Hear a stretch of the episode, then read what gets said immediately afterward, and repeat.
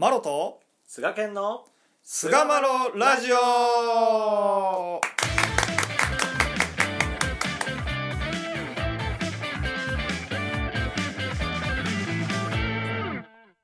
さあそれでは始まりました。第507回菅マロラジオ。おえー今回は広本天理教教祖伝を読む第9回目となりまして、えーはい。第3章道すがらにいよいよ入っていくということでございます。はいどうぞよろしくお願いいたします。お願いいたします。さて。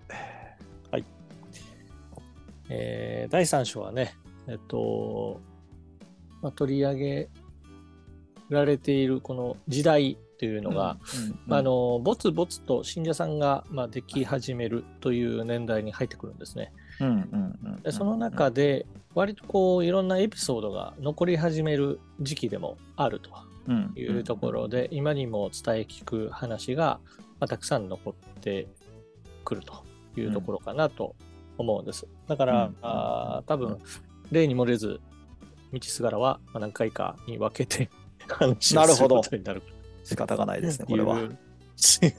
やるしかないですよ我々は。前に進みましょ前に進んでいきたいなと。うはい思うわけなんですけども、打ちのめされても前に進むしかないんです我々はあの頑張りましょなん幾度となく私も菅野さんに打ちのめされてきましたけれどもおそれでも前に進んできて500回を到達う。したわけですよありがとうございます。あごまかしよったこれも今我が、因縁、因縁ですね。因縁と。今あの心の中にほ立った誇りを瞬間的にこう見えななかったことにしたな今。掃除、掃除しました。なかったことにしようとそうこいつ。掃除にしました。掃除できてないぞ。おおお親様のおかげです。隠しただけやぞあ今のは。りがとうございます。親様のおかげで。あはい。やばいなこの人。助まあそういうこかとでね。はい。行きましょう、はい。はい、行きましょうということで、えっと、冒頭ですね、えーちょっと読ませてもらいますと、はい。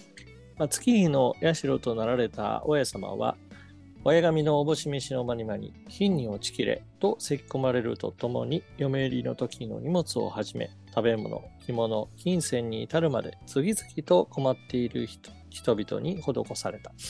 一列人間を助けたいとの親心から、自ら歩んで助かる道のひな形を示し、物を施して執着をされば、心に明るさが生まれ、心に明るさが生まれると、おのずから良き暮らしへの道が開か開けると教えられたということなんですけども、うん月日の社になる天保9年10月26日以降ですね、それから、えーお屋敷に寄り来る人々にですね、物を施される、えーお金を渡されるなどをして、うん。えお助けをされながら、まあ、火に落ちきっていかれるということですね。ただ、なんというか、物をほかしてたっていうことで、金に落ちきったっていうことではないということですね。まあ、ここがまあ一つ、ポイントなのかなと思いますよね。これ、はい。僕思うんやけど、うん。これまでもさ、うん。施しはしておられたわけですよ。えっ、と、月日の社になられる。のなるななられる前ね、前ね。前プレプレですわ。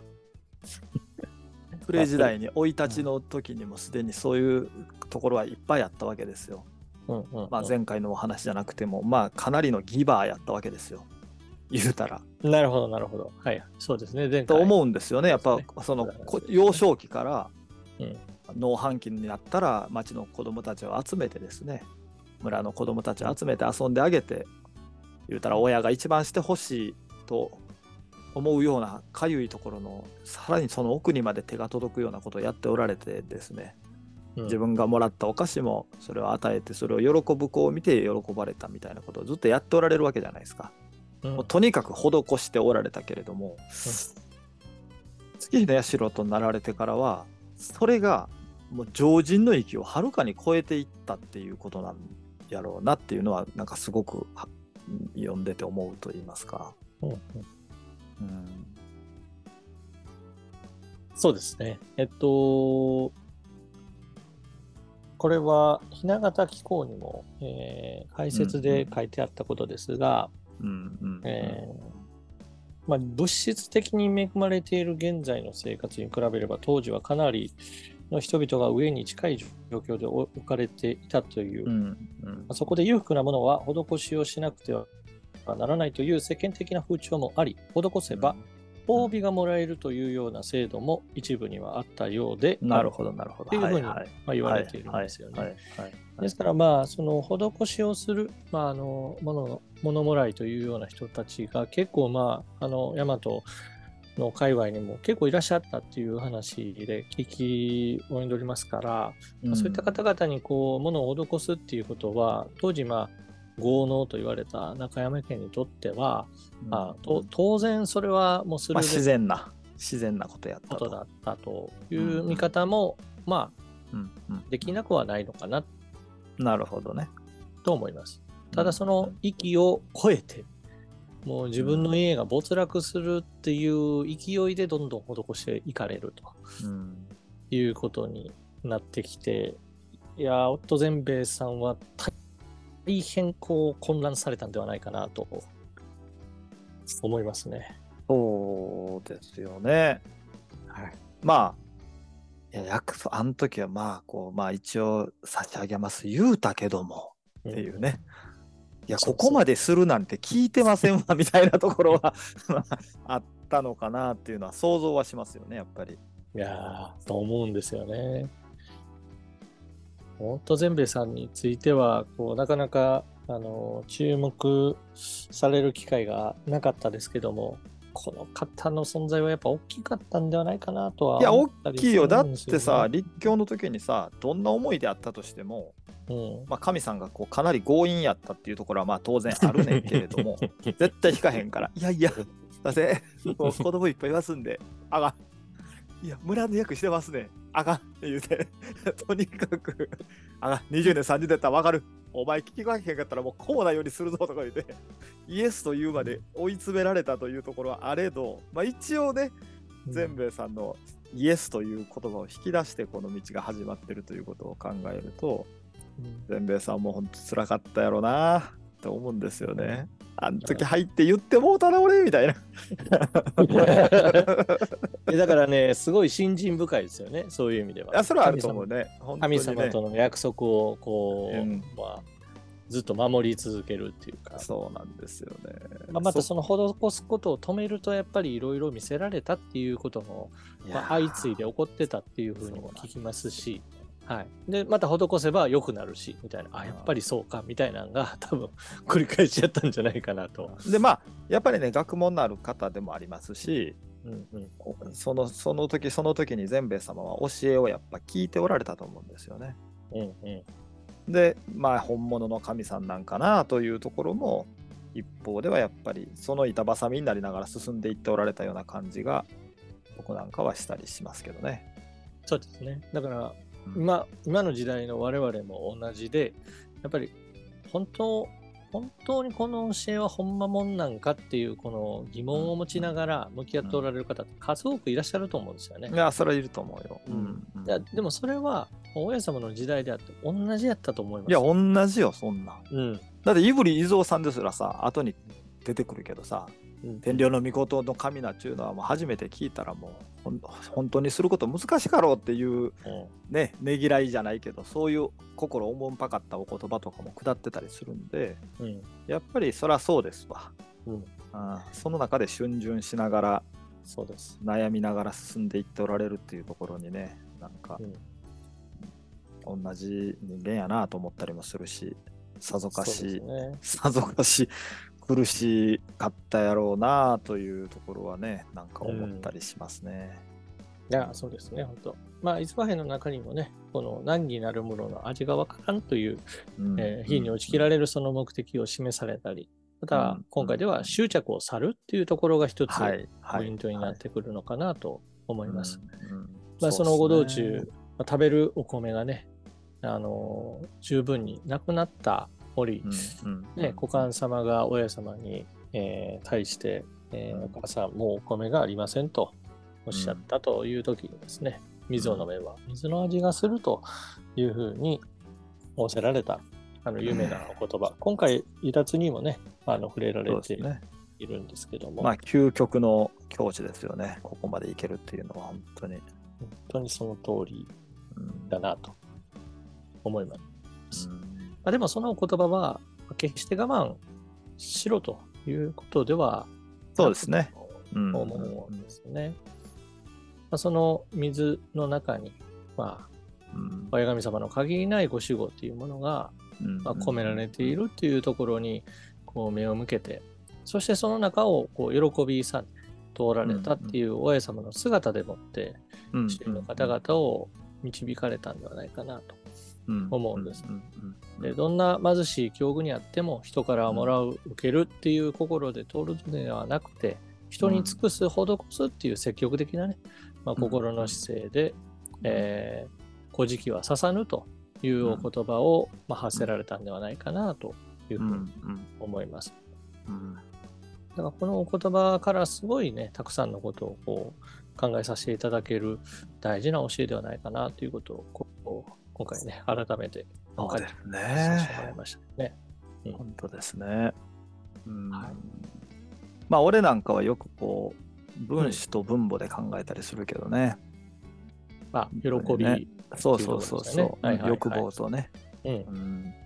まあやっぱりこう数学のをしてるんで、はい。あのそういう数式に当てはめたら結構分かりやすい。自分で納得しやすくなったりとかするんで、うんうんうんうん。うん。ただそのどっちの道もあるけどどっちも欲望をこうゼロにこうねあのしていかれるとともに喜びを最大化していっておられるっていううん。まあある意味ねか借り物の考え方っていうのはそういうところでもあったりするんかなとも思うんですけどもうん。それを身をもってまあ本当にこう家族と共にこう通っておられますんで自分が一人が通ったらいいじゃなくて家族と共に通っておられるっていうところも僕はすごいポイントやと思うねんけど、うんうん、家族が得心できるような形でまずはこう自分も身をもって教えを説いていかれてるっていうお姿をこの辺りに僕は拝察しますね。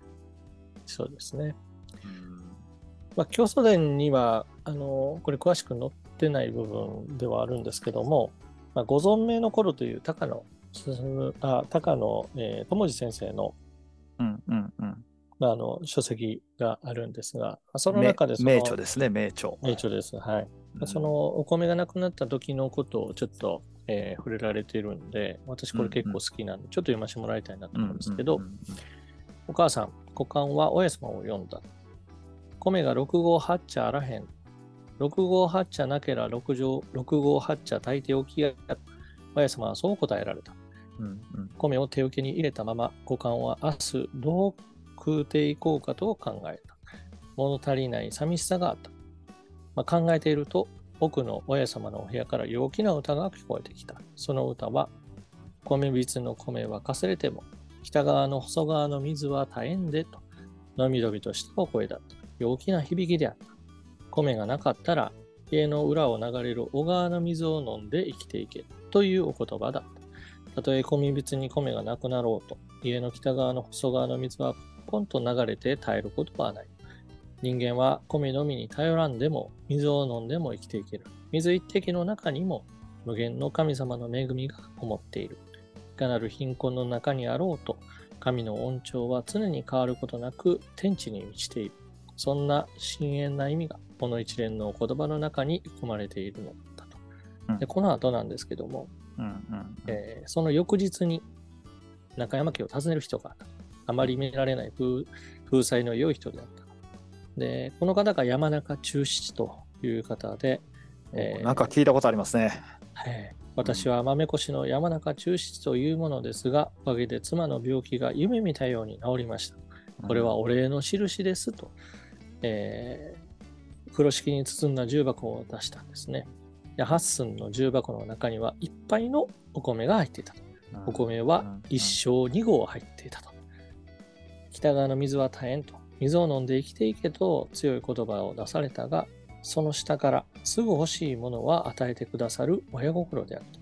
おかんはその日お礼参りに来た辻中作にこのことを話して、共に神様のありがたいことに感涙せられたとこれは辻中作先生の娘さんにあたる方が、あまあ、後に語っておられたお話でございまして、本当にその、なんと言いますか、うん、ただただ、その、水を飲めば水の味がすると言っただけじゃなくてですね、その後に、まあ、結構なご守護をこう見せていただいたという、まあ、そういうお話にこう連なってくるんですよね。うん、なんかこれもやっぱり貸し物借り物の世界で、あの真実誠で人のためにとして通っているその後はですね、まあ、必ず神様がこう救い上げてくださる。